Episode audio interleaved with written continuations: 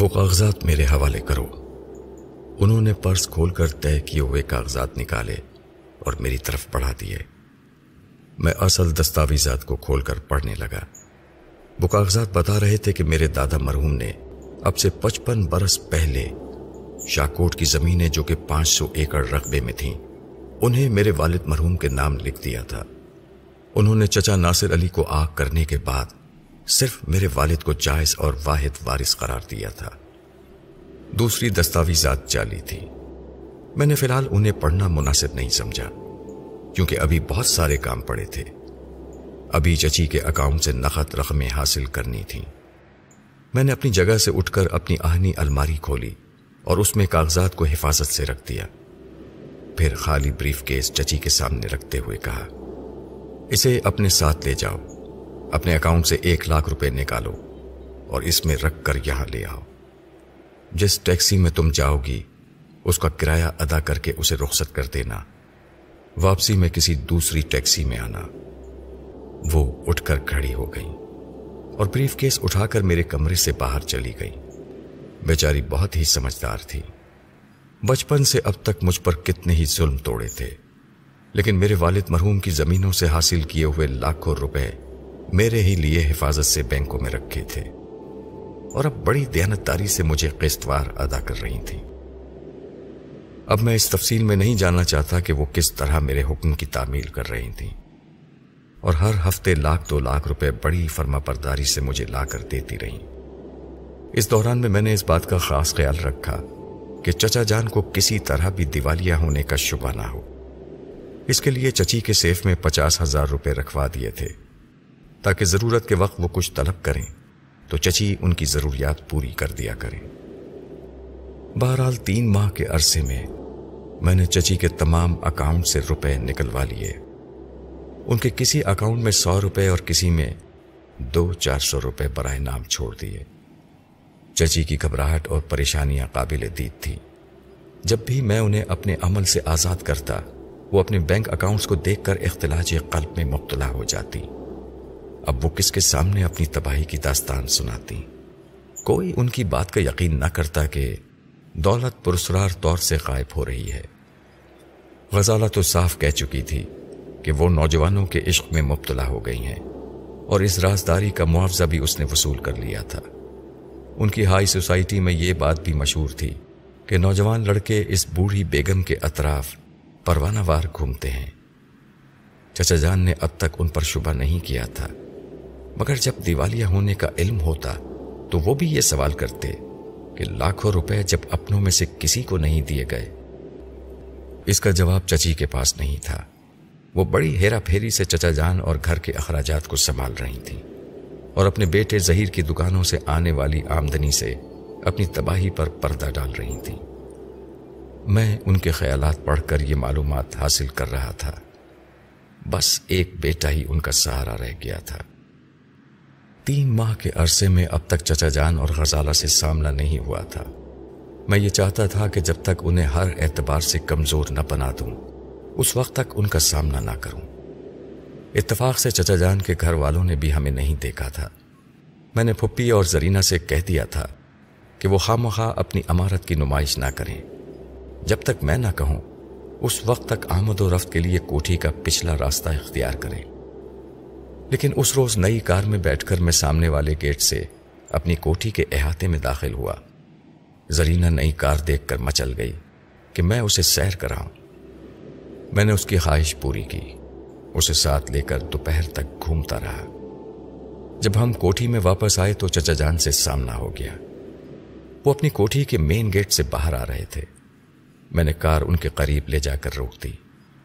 پھر کار سے اتر کر انہیں سلام کیا۔ وہ مجھے اچانک ہی اپنے سامنے دیکھ کر اس قدر حیران تھے کہ سلام کا جواب دینا بھول گئے۔ کبھی وہ کار کو دیکھ رہے تھے، کبھی میرے سوٹ کو اور کبھی میری بدلی ہوئی شخصیت کو۔ میں نے مسکرا کر پوچھا، چچا جان، کیا آپ نے مجھے نہیں پہچانا؟ میں فرحات ہوں۔ آپ نے مجھے اپنی کوٹھی سے نکال دیا تھا، اس لیے میں اب اس سامنے والی کوٹھی میں رہتا ہوں۔ وہ حیرانی سے اور بے یقینی سے سامنے والی کوٹھی کو دیکھنے لگے۔ میں ان کے خیالات پڑھ سکتا تھا، مگر پڑھنے کی ضرورت نہیں تھی۔ ان کے چہرے سے حیرانی، پریشانی اور ندامت ظاہر ہو رہی تھی۔ میں نے پھر مسکرا کر کہا، معلوم ہوتا ہے میری خوشحالی دیکھ کر آپ کو صدمہ پہنچا ہے۔ نہ نہیں بیٹے، انہوں نے جلدی سے کہا، میں بہت خوش ہوں۔ اللہ تمہیں اور ترقی دے۔ آج کل تم کیا کر رہے ہو؟ میں نے جواب دیا، جب اللہ ترقی دیتا ہے تو کچھ کرنے کی ضرورت نہیں پڑتی۔ ادھر کا مال ادھر آتا رہتا ہے۔ پھر بھی کچھ تو معلوم ہو کہ کیا کرتے ہو۔ ان کے دماغ میں کھلبلی مچی ہوئی تھی۔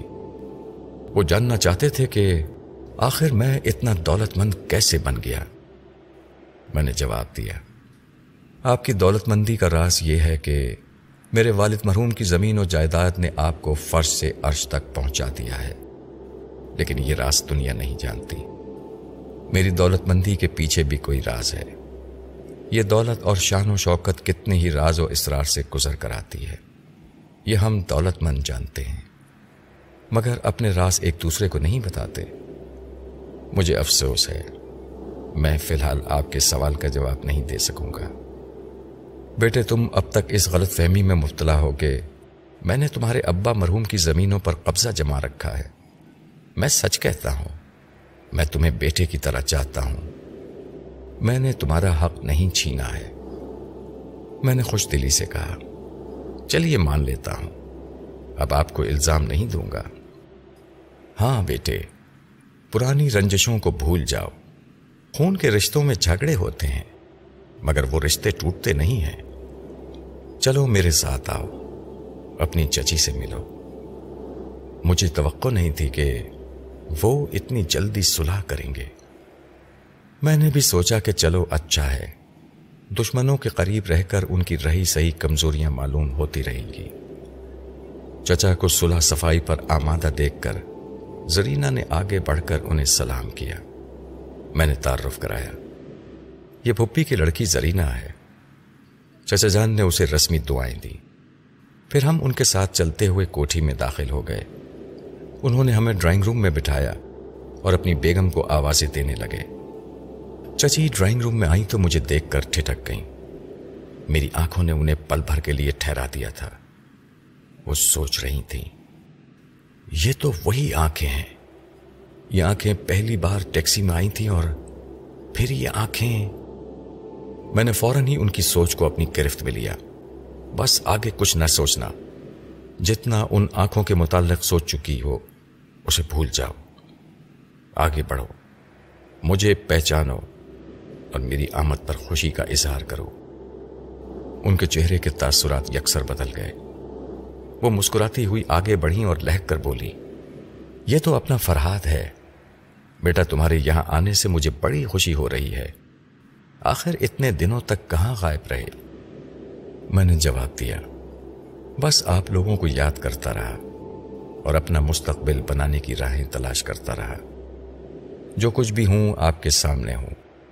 خدا کے فضل سے لاکھ دو لاکھ روپے تو گھر کے سیف میں ہی پڑے رہتے ہیں۔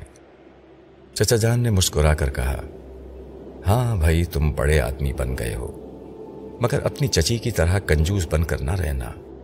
میں ان سے کبھی پیسے مانگتا ہوں تو یہ بہانے کر کے ٹال دیتی ہیں۔ کیوں؟ بیگم ٹھیک ہے نا؟ لیکن کل میں کوئی بہانہ نہیں سنوں گا۔ مجھے ایک لاکھ پچیس ہزار روپے کی ضرورت ہے۔ تم صبح ہی بینک سے نکال کر لے آنا۔ چچی کے چہرے کا رنگ اڑ گیا۔ ان کے کسی اکاؤنٹ میں ایک لاکھ پچیس ہزار تو کیا؟ پچیس سو بھی نہیں تھے۔ وہ میری طرف دیکھ رہی تھیں اور سوچ رہی تھی کل یہ فرحات کنگال تھا۔ آج ہم کنگال ہو گئے میں اپنے خاون سے بھی نہیں کہہ سکتی کہ بے ایمانی سے حاصل کی ہوئی دولت میں نے کہاں ضائع کرتی ہے۔ پھر کل کیا ہوگا؟ انہوں نے صاف کہہ دیا ہے کہ کوئی بہانہ نہیں سنیں گے۔ مجھے کسی سے قرض مانگنا ہی ہوگا۔ کسی کے سامنے ہاتھ پھیلائے بغیر اپنی تباہی کو نہیں چھپا سکتی۔ اگلے ماہ فصل کی کٹائی کے بعد جو رقم آئے گی، اس سے میں قرض ادا کر دوں گی۔ کیا کیا فراد سے قرض مل سکتا ہے؟ یہ کم وقت تو بڑی ڈینگے مار رہا ہے کہ گھر کے سیف میں لاکھ دو لاکھ روپے پڑے رہتے ہیں۔ کیا یہ اپنی چچی کو قرض نہیں دے گا؟ ضرور دے گا۔ ذرا محبت اور چاپلوسی سے کام نکالنا ہوگا۔ محبت اور نفرت کا بھی ایک ٹائم ٹیبل ہوتا ہے۔ محبت کا موقع ہو تو محبت کرنی چاہیے، ورنہ نفرت سے دھتکارتے رہنا چاہیے۔ میں اب تک اسے گالیاں دیتی اور دھتکارتی رہی ہوں۔ لیکن اب ٹائم ٹیبل کے مطابق اس سے محبت جتا کر بڑے پیار سے قرض حاصل کرنا ہوگا۔ وہ سوچ رہی تھیں اور اس دوران چچا جان زرینا سے باتیں کرتے رہے۔ میں نے چچی کی سوچ میں مداخلت کرتے ہوئے کہا، بے شک فرحات الو کا پٹھا ہے۔ ذرا بہلانے پھسلانے سے قرض دے دے گا۔ ابھی میں غزالہ کو بلاتی ہوں، اسے چائے لانے کے لیے کہوں گی۔ یہ سوچتے ہی انہوں نے آواز دی۔ غزالہ، یہاں آؤ بیٹی۔ دیکھو فرات آیا ہے۔ ملازم سے کہو اس کے لیے چائے لے آئے۔ چچا جان نے کہا، بیگم، کیا تمہاری یادداشت کمزور ہو گئی ہے؟ غزالہ تمہارے سامنے باہر گئی ہے اور تم اسے آواز دے رہی ہو۔ میں نے چچی کے دماغ کو اپنی گرفت سے آزاد کر دیا۔ وہ دونوں ہاتھوں سے اپنا سر تھام کر پڑ پڑانے لگی ارے ہاں میں تو بھول ہی گئی تھی۔ وہ تو گھر میں نہیں ہے۔ نہ جانے میرے دماغ کو کیا ہو جاتا ہے۔ وہ اپنی انگلیوں سے پیشانی کو رگڑنے لگی ظہیر نے اپنے باپ سے کہا، ڈیڈی، میں زرینہ سے شادی کرنا چاہتا ہوں۔ ممی نے بھی ایک دن کہا تھا کہ وہ کسی گھریلو قسم کی لڑکی کو بہو بنانا چاہتی ہے چچی تو یہ سن کر ہی خوش ہو گئی تھی کہ زرینہ اپنے جہیز میں پچاس ہزار کے زیورات اور ایک لاکھ روپے لے کر آئے گی۔ ان دنوں وہ اسی فکر میں رہتی تھیں کہ کس راستے سے انہیں بڑی سے بڑی رقم مل سکتی ہے۔ انہوں نے چچا جان کے کچھ کہنے سے پہلے ہی اپنے بیٹے کی تائید کی۔ ہاں بیٹا، تم نے میرے منہ کی بات چھین لی ہے۔ میں کتنی دیر سے یہی سوچ رہی ہوں کہ زرینہ میری بہو بن جائے۔ چچا جان نے اس رشتے سے انکار تو نہیں کیا۔ لیکن اتنا کہا کہ زرینہ کی والدہ ان کی دشمن بن بیٹھی ہیں۔ اس لیے وہ بیٹی ان کے گھر نہیں دیں گی۔ میں نے انہیں یقین دلایا کہ میں پھپھی جان کو سمجھا لوں گا۔ اگر یہ رشتہ ہو گیا تو برسوں کی عداوتیں ختم ہو جائیں گی۔ اس کے بعد چچی ہنس ہنس کر مجھ سے میٹھی میٹھی باتیں کرتی رہی۔ جب میں زرینہ کے ساتھ ان کی کوٹھی سے نکلا تو اندھیرا ہو چکا تھا۔ چچی اسی فکر میں تھیں کہ کل صبح چچا جان کو ایک لاکھ پچیس ہزار روپے کہاں سے لا کر دیے جائیں گے؟ اس وقت میں ہی ان کی مصیبت میں کام آ سکتا تھا۔ لہذا وہ میرے ساتھ پیار و محبت کی باتیں کرتی ہوئی میری کوٹھی میں آ گئی انہیں دیکھتے ہی پھپی جان کے تیور بدل گئے۔ وہ چچی جان کو خوب چلی کٹی سنانا چاہتی تھیں۔ لیکن میں نے انہیں الگ لے جا کر آجزی سے سمجھایا کہ دشمن خود ہی چل کر ہمارے دروازے پر آئے۔ تو اسے معاف کر دینا چاہیے۔ پھر میں نے یہ بھی سمجھایا کہ ظہیر بہت اچھا لڑکا ہے۔ نمازی پرہیزگار ہے۔ مال روڈ کی دکانیں اس کے نام ہیں۔ زرینہ اس کے گھر میں بہو بن کر جائے گی تو راج کرے گی۔ چچی اس کا رشتہ مانگنے آئی ہیں۔ لہذا انہیں ایک بیٹی کی ماں بن کر مسلحت سے کام لینا چاہیے۔ میری باتیں ان کی سمجھ میں آ گئیں۔ انہوں نے چچی کے پاس آ کر انہیں گلے سے لگا لیا۔ جوان بیٹی کا توق گلے سے اتارنے کے لیے وہ پرانی دشمنی بھول گئی میں اپنے بیڈ روم میں آ گیا۔ مجھے معلوم تھا کہ چچی میرے پاس ہاتھ پھیلانے آئیں گی۔ سچ کہتا ہوں، اس وقت ان کی بے بسی اور پریشانیوں کا خیال کر کے میرا دل موم ہونے لگا۔ میں نے سوچا کہ وہ دشمن ہی صحیح، مگر ایک عورت کو حد سے زیادہ پریشان کرنا مردانگی نہیں ہے۔ بس بہت ہو چکا۔ اس وقت مجھے ان کے کام آنا چاہیے۔ میں نے یہی کیا۔ جب وہ پھپھی سے باتیں کرنے کے بعد میرے پاس آئیں، تو گفتگو کے دوران میں نے خود ہی کہا کہ کسی سلسلے میں انہیں میری مدد کی ضرورت ہو، تو وہ مجھے اپنا بیٹا سمجھ کر خدمت کا موقع دیں۔ انہوں نے خوش ہو کر میری بلائیں لیں۔ پھر اپنی محتاجی اور قلاشی پر پردہ ڈالتی ہوئی بولیں۔ بیٹے میں دوسروں کو قرض دے کر پچھتا رہی ہوں۔ چھ ماہ پہلے میرے بھائی اپنے کاروبار کے لیے مجھ سے دو لاکھ روپے لے گیا۔ اس نے اب تک واپس نہیں کیے۔ ظہیر مجھ سے تین لاکھ روپے اب تک لے چکا ہے۔ یہ سب باتیں میں تمہارے چچا جان سے چھپاتی ہوں۔ اب میں ان سے کہہ نہیں سکتی کہ میرے اکاؤنٹ میں زیادہ رقم نہیں ہے۔ تم مجھے ایک لاکھ پچیس ہزار روپے قرض دے دو۔ میں جلد ہی تمہیں لوٹا دوں گی۔ میں نے زیر لپ مسکراتے ہوئے اپنی آہنی الماری کھولی اور ان کی مطلوبہ رقم نکال کر انہیں دے دی۔ وہ مجھ پر قربان ہوئی جا رہی تھی میری بلائیں لے کر لفظوں کے پھول نچاور کر رہی تھیں۔ تھوڑی دیر کے بعد وہ مجھے دعائیں دیتی ہوئی چلی گئیں۔ ان کے بدلے ہوئے رویے کو دیکھ کر سبھی یہ کہہ سکتے تھے کہ اب انہیں عقل آ گئی ہے اور انہوں نے سچے دل سے ہمیں اپنا سمجھ لیا ہے۔ وہ آئندہ ایک دشمن کی عقل سے نہیں سوچیں گی۔ لیکن اس دنیا میں لاکھوں کروڑوں انسانوں کی سوچ کچھ اور ہوتی ہے، عمل کچھ اور ہوتا ہے۔ وہ ایک ہی وقت میں زبان سے دعائیں دیتے ہیں اور دل سے گالیاں نکالتے ہیں۔ چچی کی سوچ بھی یہی کہہ رہی تھی۔ وہ میرے پاس اتنی دولت دیکھ کر کڑ رہی تھیں اور یہ منصوبے بنا رہی تھیں کہ وہ کس طرح مجھے بیٹا کہہ کر اور مجھے ایک ماں کا پیار دے کر وقتاً فوقتاً مجھ سے رقم وصول کرتی رہیں گی۔ میں اپنی پیدائش کے بعد ہی ماں کی ممتا سے محروم ہو گیا تھا۔ چچی ماں کے بے لوس مقدس رشتے کی ڈمی بن کر میری محرومی سے فائدہ اٹھانا چاہتی تھی۔ اگر میں خیال خانی کے علم سے واقف نہ ہوتا، تو یقیناً ان کی جھوٹی ممتا کے فریب میں آ جاتا۔ اس وقت جی میں آیا کہ جو رقم میں نے قرض کے طور پر دی ہے، اسے ابھی ان سے چھین لوں۔ میرے لیے یہ کوئی بڑی بات نہیں تھی۔ میری آنکھوں کے زیر اثر وہ خود ہی ساری رقم واپس لا کر دے دیتی لیکن دی ہوئی چیز کو واپس لینا مجھے اچھا نہیں لگا۔ جو مہربانی کر دی سو کر دی آئندہ ان کے کام نہ آنے کا فیصلہ کر لیا۔ قیصر ہماری میز کے پاس آ کر کھڑا ہو گیا۔ یہ وہی قیصر تھا جو چھ سال پہلے غزالہ کا بوائے فرینڈ تھا اور جس کی میں نے اچھی طرح پٹائی کی تھی۔ وہ مجھے چپتی ہوئی نظروں سے دیکھنے کے بعد غزالہ سے مسکرا کر بولا ہیلو غزالہ، بہت دنوں بعد نظر آئی ہو۔ غزالہ نے جواباً مسکرا کر کہا، آؤ بیٹھو، ان سے ملو۔ اس کے بعد غزالہ نے میرا تعارف کرایا۔ قیصر، تم انہیں تو پہچانتے ہو گے یہ میرے کزن فرحاد علی ہیں۔ یاد ہے، ایک دن تم دونوں میں جھگڑا بھی ہو گیا تھا۔ قیصر نے ناگواری سے کہا مجھے اچھی طرح یاد ہے۔ وہ جھگڑا ابھی ختم نہیں ہوا ہے۔ بہت جلد اس کا عبرتناک انجام سامنے آئے گا۔ تم دیکھو گی کہ مجھ سے ٹکرانے والے کا حشر کیا ہوتا ہے۔ میں تین دن تک راوی کے کنارے آبادی سے دور ویرانے میں جاتا رہا۔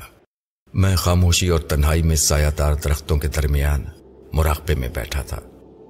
اچانک مراقبے کے دوران میرے دماغ میں روشنی کے جھماکے ہونے لگے۔ اس کا مطلب یہ تھا کہ کوئی میری تنہائی میں مغل ہو رہا ہے۔ میں نے فوراً ہی آنکھیں کھول دی اس وقت شام کے سائے گہرے ہو گئے تھے۔ کسی قدر اندھیرا ہو رہا تھا۔ میں نے اپنی قوت سماعت ایک آواز پر مبزول کر دی۔ وہ ایک آواز نہیں تھی۔ کئی آوازیں تھیں۔ ہلکے ہلکے قدموں کی چاپ۔ قدموں کے چرچراتے ہوئے سوکھے پتوں کی سدائیں وہ سدائیں لمحہ ب لمحہ قریب آ رہی تھیں۔ میں بیٹھے ہی بیٹھے ادھر ادھر گردن گھما کر دیکھنے لگا۔ پھر مجھے دور اپنی طرف قیصر نظر آیا۔ اس کے دائیں بائیں دو ساتھی کھڑے ہوئے تھے۔ تینوں کے ہاتھوں میں ہاکیاں تھیں۔ میں اپنی جگہ سے اٹھنے لگا۔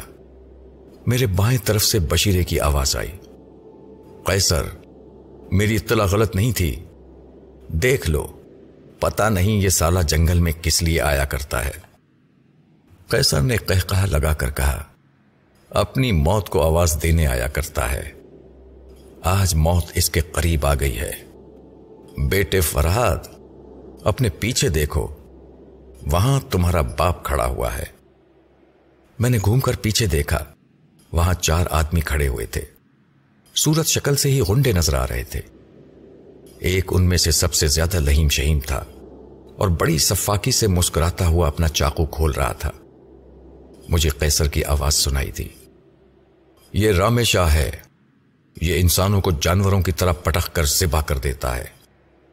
شاید ہم تجھے زیر نہ کر سکیں، لیکن یہ تجھے نکلنے کا موقع نہیں دے گا۔ رامیشا اچھڑے کا مشہور بدماش اور قاتل۔ میں نے اس کا بارہا ذکر سنا تھا۔ اور آج اپنی آنکھوں سے اسے دیکھ رہا تھا۔ وہ آٹھوں میرے چاروں طرف پھیل رہے تھے۔ میرے فرار ہونے کے راستے مسدود کر رہے تھے۔ میں تنہا کیا کر سکتا تھا؟ کیا یہاں میرا علم کام آ سکتا تھا؟ نہیں، میں صرف خیالات پڑھ سکتا تھا۔ دشمنوں کے ہاتھوں کو، ہاکیوں کو اور چاقوؤں کو اپنی طرف بڑھنے سے نہیں روک سکتا تھا۔ میں ایک وقت میں کسی ایک کو اپنی آنکھوں سے ہیپناٹائز کر سکتا تھا۔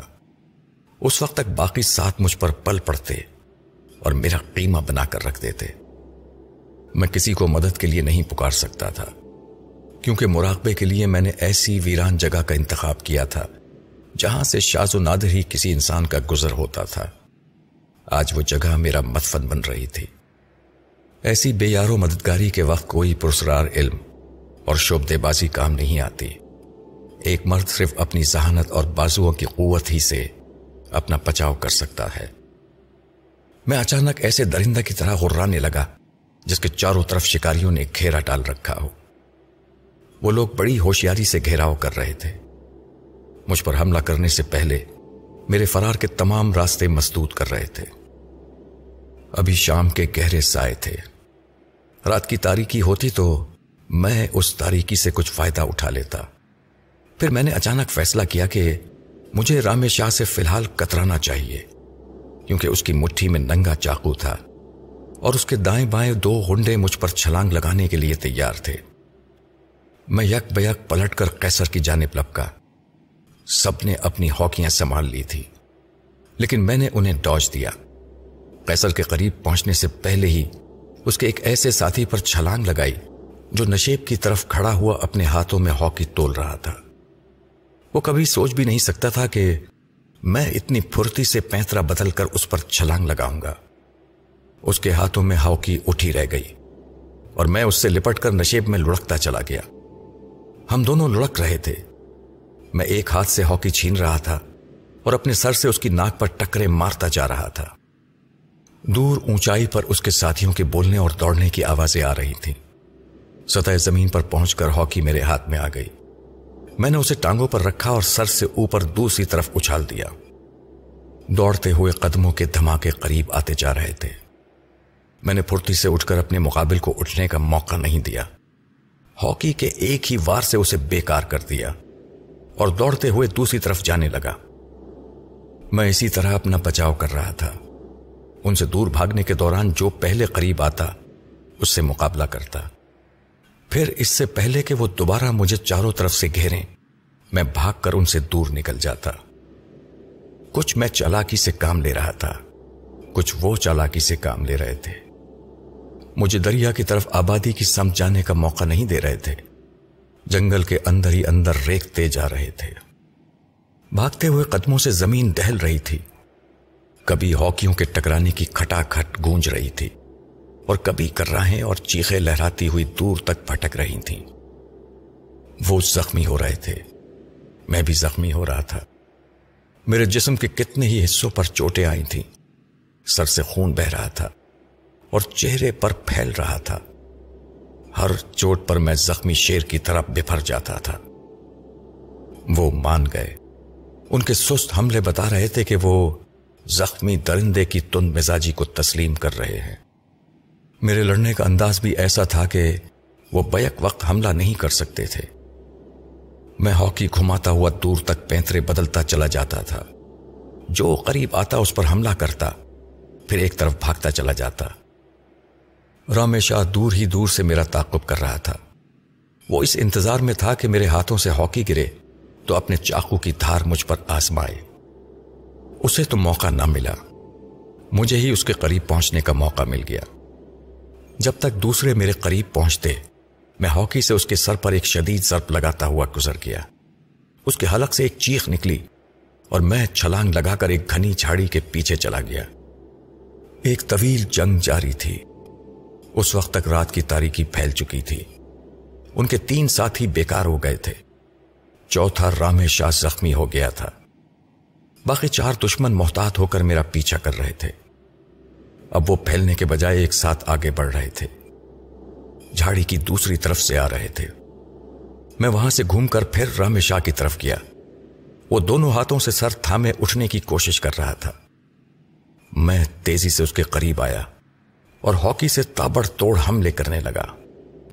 اس کی چیخ و پکار سے جنگل کا سناٹا گونج رہا تھا۔ میں اس بدماش کو بالکل ہی بیکار کر دینا چاہتا تھا، جسے پریسر میرے قتل کے لیے کرائے پر لایا تھا۔ اور وہ اپنے خون میں نہا رہا تھا۔ اس میں اب چیخنے کی بھی سکت نہیں رہی تھی۔ وہ اکھڑی اکھڑی سانسیں لیتا ہوا مجھے رحم طلب نظروں سے دیکھ رہا تھا۔ اسی وقت پیچھے سے کئی ہاکیاں مجھ پر برس گئیں۔ میں اپنی ہاکی لہراتا ہوا پلٹا تو وہ دور چھٹک گئے۔ میں گوشت پوست کا انسان ہوں۔ فولاد کا مجسمہ نہیں ہوں کہ مجھ پر دشمنوں کے حملوں کا اثر نہ ہو۔ میں تو اس بری طرح زخمی ہو گیا تھا کہ اب میرا سر چکرا رہا تھا۔ آنکھوں کے سامنے اندھیرا چھانے لگتا تھا۔ میں آنکھیں بھیج بھیج کر دیکھنے اور پیروں پر کھڑے رہنے کی بھرپور کوشش کر رہا تھا۔ اگر ایسا نہ کرتا تو اب تک زندہ سلامت نظر نہ آتا۔ لیکن اب میری قوت برداشت جواب دے چکی تھی۔ میں گرتے گرتے ہاکی زمین پر ٹیک کر سنبھل گیا۔ ذرا سا جھک گیا۔ جھکتے ہی مجھے رامیشا کے قریب پڑا ہوا چاقو نظر آیا۔ میں نے سر اٹھا کر دیکھا۔ وہ چاروں سہمے ہوئے تھے۔ اور سمجھنے کی کوشش کر رہے تھے کہ میں گرنے والا ہوں یا انہیں دھوکے میں رکھ کر رامیشا کی طرح کسی ایک کی مرمت کرنے والا ہوں۔ میں نے آخری تمام قوتوں کو سمیٹ کر وہ چاقو اٹھا لیا اور ایک شرابی کی طرح لڑکھڑاتے ہوئے للکارا۔ میرے بائیں ہاتھ میں چاقو تھا اور دائیں ہاتھ میں ہاکی۔ اور میں قیصر کی طرف پلٹ گیا۔ وہ اچانک ہی دوسری طرف گھوم کر بھاگنے لگا۔ اسے بھاگتے دیکھ کر وہ تینوں بھی بھاگ کڑے ہوئے۔ انہیں یقین ہو گیا تھا کہ وہ مجھے گرا نہیں سکیں گے۔ میں نے تنہا ایک ہاکی سے چار دشمنوں کو مار گرایا تھا۔ اب تو چاقو بھی ہاتھ میں آ گیا تھا۔ پھر وہ جان بچا کر کیسے نہ بھاگتے۔ ویسے ان کی بزدلی سے میری جان بچ گئی۔ وہ میرا آخری دم توڑتا ہوا حوصلہ تھا کہ میں ہاکی کا سہارا لیے کھڑا تھا اور آگے پیچھے ڈول رہا تھا۔ چاقو ہاتھ سے چھوٹ کر گر پڑا تھا۔ پھر میں بھی گر پڑا۔ مجھ میں اتنی سخت نہیں تھی کہ میں اپنی ٹانگوں پر کھڑا رہ سکتا۔ وہ واپس آ کر اب بڑی آسانی سے مجھے ہلاک کر سکتے تھے۔ میں زمین پر کھسٹنے لگا۔ اس مقام سے دور ہونے کی کوشش کرنے لگا۔ میرا سر گھوم رہا تھا۔ تاریکی میں پہلے آس پاس کے درخت نظر آ رہے تھے۔ اب آنکھوں کے سامنے ایسا اندھیرا چھا گیا تھا کہ کچھ سجھائی نہیں دے رہا تھا۔ بس ایک زندگی سے محبت تھی اور اسی زندگی کا رتی بھر حوصلہ مجھے پناہ کی تلاش میں گھسیٹ رہا تھا۔ میرا جسم دکھ رہا تھا۔ ہڈیاں چٹک رہی تھیں۔ زخموں سے ٹیس اٹھ رہی تھیں اور میں جہنم کی تاریکیوں میں رینگ رہا تھا۔ کہیں پر روشنی کی ایک ہلکی سی رمق بھی نہ تھی۔ اس وقت مجھ میں صرف دو قوتیں تھیں۔ ایک رینگتے رہنے کی اور دوسری سنتے رہنے کی۔ میرے کان آہٹوں پر لگے ہوئے تھے کہ کہیں دشمن پلٹ کر نہ آ جائیں۔ نہیں، کسی کے قدموں کی آہٹ نہیں تھی۔ جھینگروں کی چک چک چک کانوں میں بچ رہی تھی۔ شاخوں کے جھومنے اور پتوں کی سرسرانے کی آوازیں آ رہی تھیں۔ میرے ساتھ ساتھ وہ تمام آوازیں بھی رینگ رہی تھیں۔ تھوڑی دیر تک میں اپنی زندہ لاش کو گھسیٹتا رہا۔ نہ جانے کتنی دور نکل آیا تھا۔ آبادی سے قریب تھا یا آبادی سے بہت دور چلا آیا تھا۔ بس پھر ہمت جواب دے گئی اور میں چاروں شانے چت ہو گیا۔ اب کوئی آئے اور مجھے سبا کر ڈالے، تب بھی نہیں اٹھوں گا۔ زندگی کے لیے جتنا لڑنا تھا لڑ چکا تھا۔ اب تو مرتے وقت آرام آ رہا تھا۔ میرا جسم ڈھیلا پڑ گیا۔ آنکھیں یوں پھیل گئیں جیسے پتھرا گئی ہوں۔ میں ہوش و حواس کی دنیا سے جا رہا تھا۔ مگر واہری موت۔ اتنے زخم پہنچانے کے بعد بھی قریب نہیں آ رہی تھی۔ میرے آس پاس بھٹک رہی تھی اور مجھے کرب میں مبتلا کر رہی تھی۔ پھر میری آنکھیں بند ہوتے ہوتے رہ گئی میرے کان کھڑے ہو گئے۔ کسی کے بھاری بھرکم قدموں کی دھمک سنائی دے رہی تھی۔ جنگل کے سناٹے میں زمین کی چھاتی دھڑک رہی تھی۔ آہ، شاید دشمن آ رہے تھے۔ شاید کوئی ہمدرد آ رہا تھا۔ زندگی آ رہی تھی یا موت آ رہی تھی۔ وہ بھی قریب آ کر رک گئی۔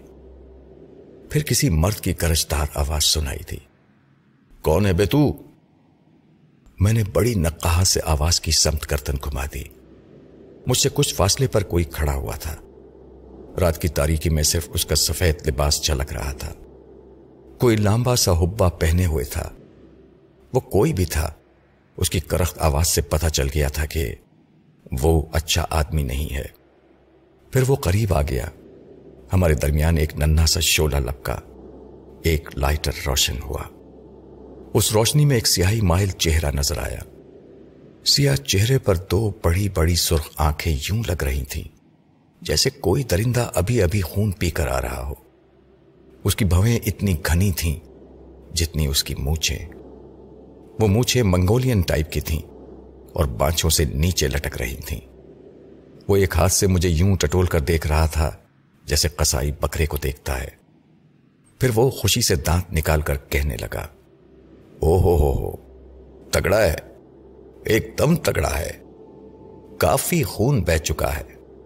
پھر بھی ایک بالٹی اور نکل آئے گا۔ اب کون تجھے یہاں مرنے کے لیے چھوڑ گیا ہے؟ آ? میں نے جواب دینا چاہا مگر صرف ہونٹ کھل کر رہ گئے۔ حلق میں سانسیں اٹک رہی تھیں۔ میری قوت گویائی بھی جواب دے گئی تھی۔ اس نے حقارت سے کہا سالہ بول بھی نہیں سکتا۔ اپنے پیروں سے کیا خاک چلے گا؟ مجھے ہی گھسیٹ کر لے جانا ہوگا۔ کوئی بات نہیں۔ بڑے آرام سے لے جاؤں گا۔ یہ کہہ کر اس نے لائٹر کو بجھا دیا۔ چند لمحوں بعد مجھے اپنے سر میں شدید تکلیف کا احساس ہوا۔ اس نے میرے بالوں کو مٹھی میں جکڑ لیا تھا۔ پھر وہ تکلیف انتہائی اذیتناک اور ناقابل برداشت ہو گئی۔ کیونکہ وہ بالوں کو مٹھی میں جکڑے مجھے گھسیٹ کر لے جا رہا تھا۔ اف ایسی بے رحمی، ایسی سنگ دلی ایک قصائی بھی بکرے کو اس طرح گھسیٹ کر قربان گاہ تک نہیں لے جاتا۔ میں پہلے ہی ہوش و حواس کھو رہا تھا۔ اس نے رہی صحیح کسر بھی پوری کر دی۔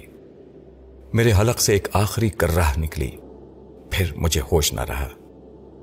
بے ہوشی کے اندھیروں میں گم ہو گیا۔ میں وقتی طور پر مر چکا تھا۔ یہ ایک طرح کی موت ہی تھی۔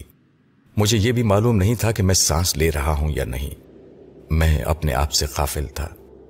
لہذا اپنے لیے مر چکا تھا۔ نہ جانے کتنا وقت گزر گیا۔ پھر رفتہ رفتہ مجھے ہوش آنے لگا۔ پہلے قوت سماعت جاگی۔ کانوں میں دھیمی دھیمی سی آوازیں آنے لگیں۔ کوئی بڑ بڑا رہا تھا یا زیر لب کچھ کہہ رہا تھا۔ میں صاف طور پر سن نہیں سکتا تھا، کیونکہ دماغ پر اب تک دھند چھائی ہوئی تھی۔ میں بند آنکھوں کے پیچھے خود کو محسوس کرنے اور سمجھنے کی کوشش کر رہا تھا کہ میں کون ہوں اور کہاں ہوں؟ پھر دماغ سے دھند چھٹنے لگی۔ مجھے یاد آ گیا کہ میں نے جنگل میں دشمنوں سے مقابلہ کیا تھا۔ مقابلے کے نتیجے میں دشمنوں کا بھی برا حشر ہوا اور میں بھی زخموں سے چور ہو کر گر پڑا تھا۔ اس کے بعد ایک بے رحم قصائی کہیں سے آیا تھا اور میرے سر کے بالوں کو اپنی مٹھی میں جکڑ کر مجھے گھسیٹتے ہوئے کہیں لے جا رہا تھا۔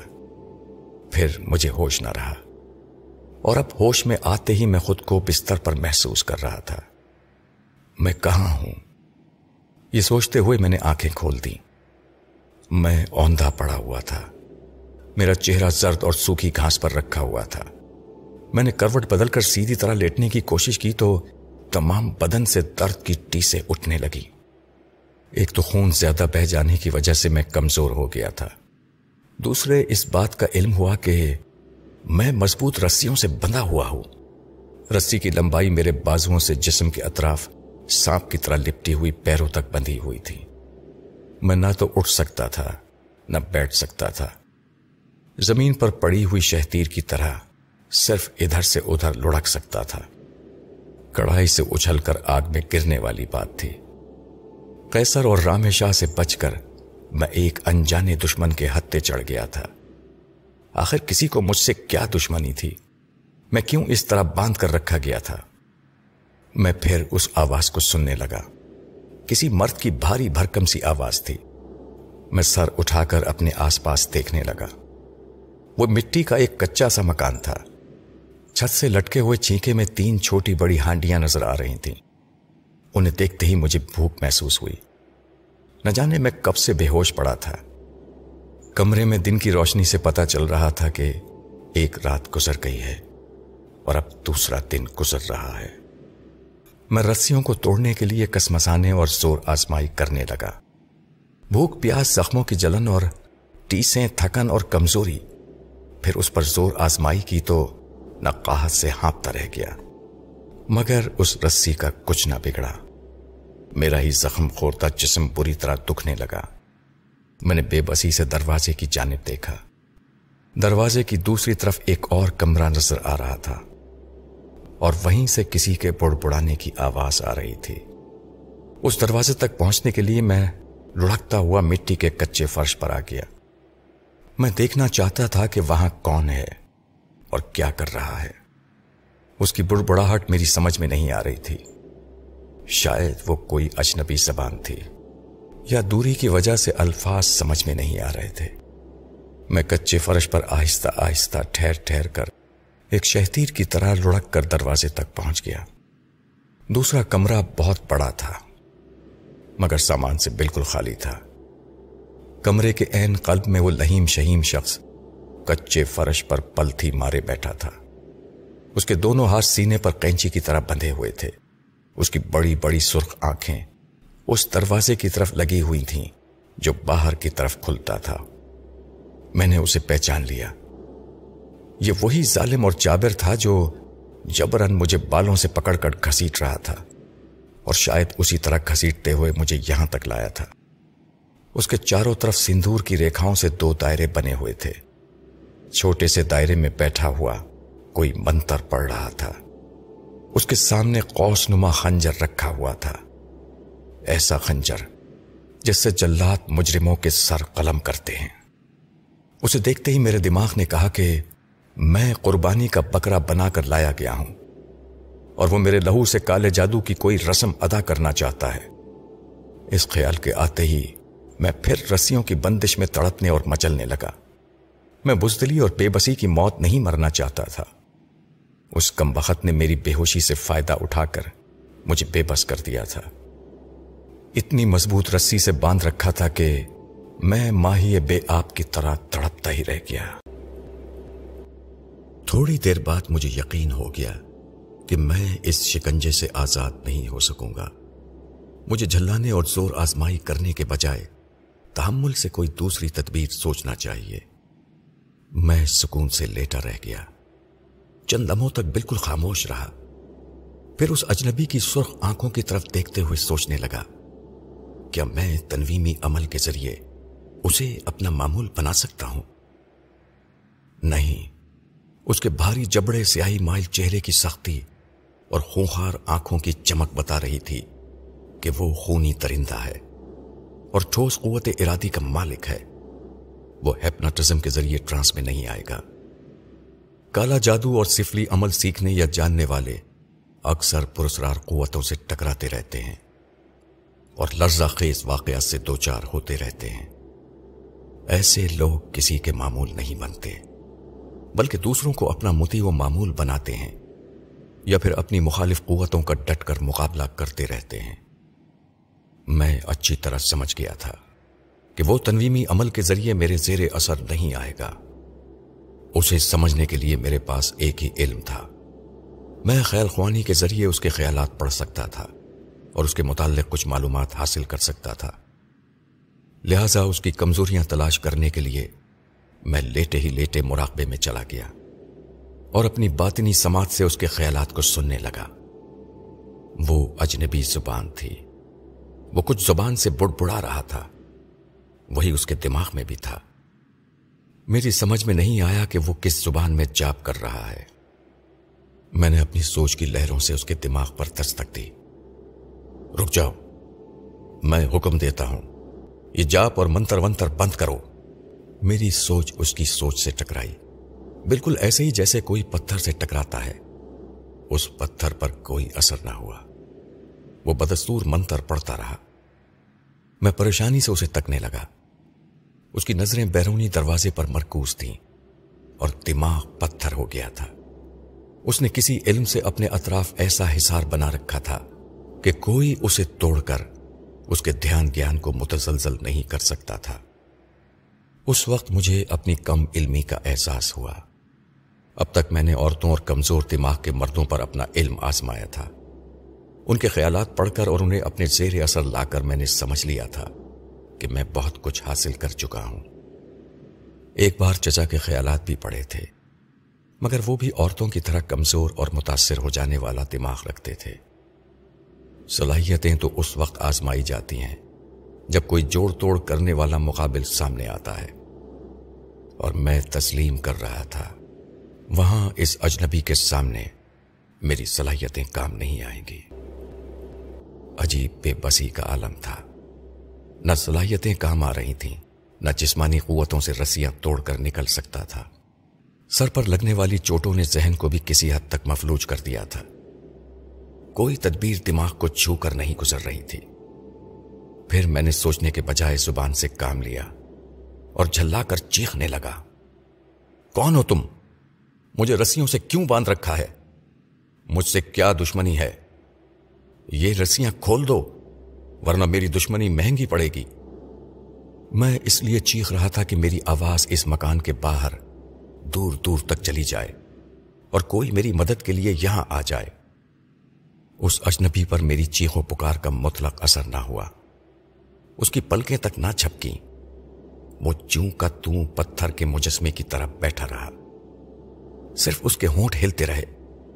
مگر ہاں باہر سے آواز سنائی تھی چھم چھم چھم چھم، پائل بچ رہی تھی۔ میں چونک کر اس آواز کو سننے لگا۔ دیوار کی دوسری طرف وہ پائل چھم چھماتی ہوئی بھاگ رہی تھی۔ میں نے آواز کی سمت منہ اٹھا کر کہا، تم کون ہو؟ رک جاؤ، اس مکان کے اندر آؤ، میری مدد کرو۔ اگر تم اکیلی ہو تو اپنی بستی کے لوگوں کو بلا کر لاؤ۔ مجھے یہاں زبردستی باندھ کر رکھا گیا ہے۔ میری مدد کرو۔ میری چیخو پکار کا جواب نہیں ملا۔ وہ پائل توڑتی اور قہقے لگاتی رہی۔ پہلے وہ بیرونی دروازے کی جانب دیوار کے اس پار سنائی دے رہی تھی۔ پھر وہ میرے بائیں طرف کی دیوار کے پار گنگناتی چلی گئی۔ میں ادھر سے ادھر لڑکتا ہوا آواز کی سم دیکھتا جا رہا تھا اور اس اجنبی عورت کو پکارتا جا رہا تھا جو پائل چھنکاتی ہوئی جا رہی تھی۔ پھر وہ آواز تھم گئی۔ کہیں کوئی دروازہ کھلنے کی آواز سنائی تھی شاید اس کمرے کے پیچھے بھی کوئی کمرہ تھا جہاں وہ داخل ہوئی تھی اور اب آہستہ آہستہ چھم چھم کرتی ہوئی چلی جا رہی تھی۔ اس کی چال اور پائل کی چھنکار سے پتا چلتا تھا کہ وہ کوئی نوخیز حسینہ ہوگی۔ بوڑھی عورتیں پائل تو نہیں باندھتی میں نے اس لیے سوچا کہ نوخیز اور نادان لڑکی ہوگی تو میں اسے آسانی سے ٹرانس ملا کر رسیاں کھلوا لوں گا۔ بس یہی ایک امید کی کرن نظر آ رہی تھی۔ وہ چھم چھم کی آواز اس کمرے میں آ گئی، جہاں وہ کانی طبیعت کا اجنبی تھرنا دیے بیٹھا تھا۔ میں جلدی سے لڑکتا ہوا پھر اس دروازے تک پہنچ گیا اور چوکھٹ کے پار اپنا آدھا دھڑ نکال کر دیکھنے لگا۔ اس اجنبی کے پیچھے ایک دروازہ تھا۔ وہ دروازہ کھلا ہوا تھا اور وہاں وہ کھڑی ہوئی تھی۔ سرخ ریشم کا گھاگرا سرخ ریشم کی چولی، سونے کے کنگن کانوں میں جھمکے اور گلے میں بیش قیمت موتیوں کی مالائیں تھیں۔ اس کا بدن چاندنی کی طرح اجلا تھا۔ اس چاندنی کے بدن پر زیورات کا سنہرا عکس جھل ملا رہا تھا۔ میں ایک لمحے کے لیے بھول گیا کہ میں کہاں ہوں اور کس طرح موت کی کھائی میں گرنے کے لیے آخری کنارے تک آ پہنچا ہوں۔ مسائب کے اندھیرے میں بھی اگر روشنی کا چماکا ہو، تو ذرا دیر کے لیے نگاہیں وہاں جم جاتی ہیں۔ مجھ پر بھی کچھ ایسی ہی کیفیت تاری ہو گئی تھی۔ وہ دور ہی سے مجھے دیکھ کر بڑی نخوت سے مسکرائی۔ اور ایک شان بے نیازی سے چلتی ہوئی میری طرف آنے لگی۔ اس نے سندور سے بنے ہوئے دائرے میں قدم نہیں رکھا۔ اس دائرے سے کتراتی ہوئی میرے پاس آ گئی۔ وہ جتنی نزاکت سے چلتی ہوئی میرے پاس آئی تھی، اتنی ہی شقافت سے میرے سینے پہ چھم سے پاؤں رکھتی ہوئی بولی۔ کیوں بے؟ ہوش میں آتے ہی یہاں تک چلا آیا۔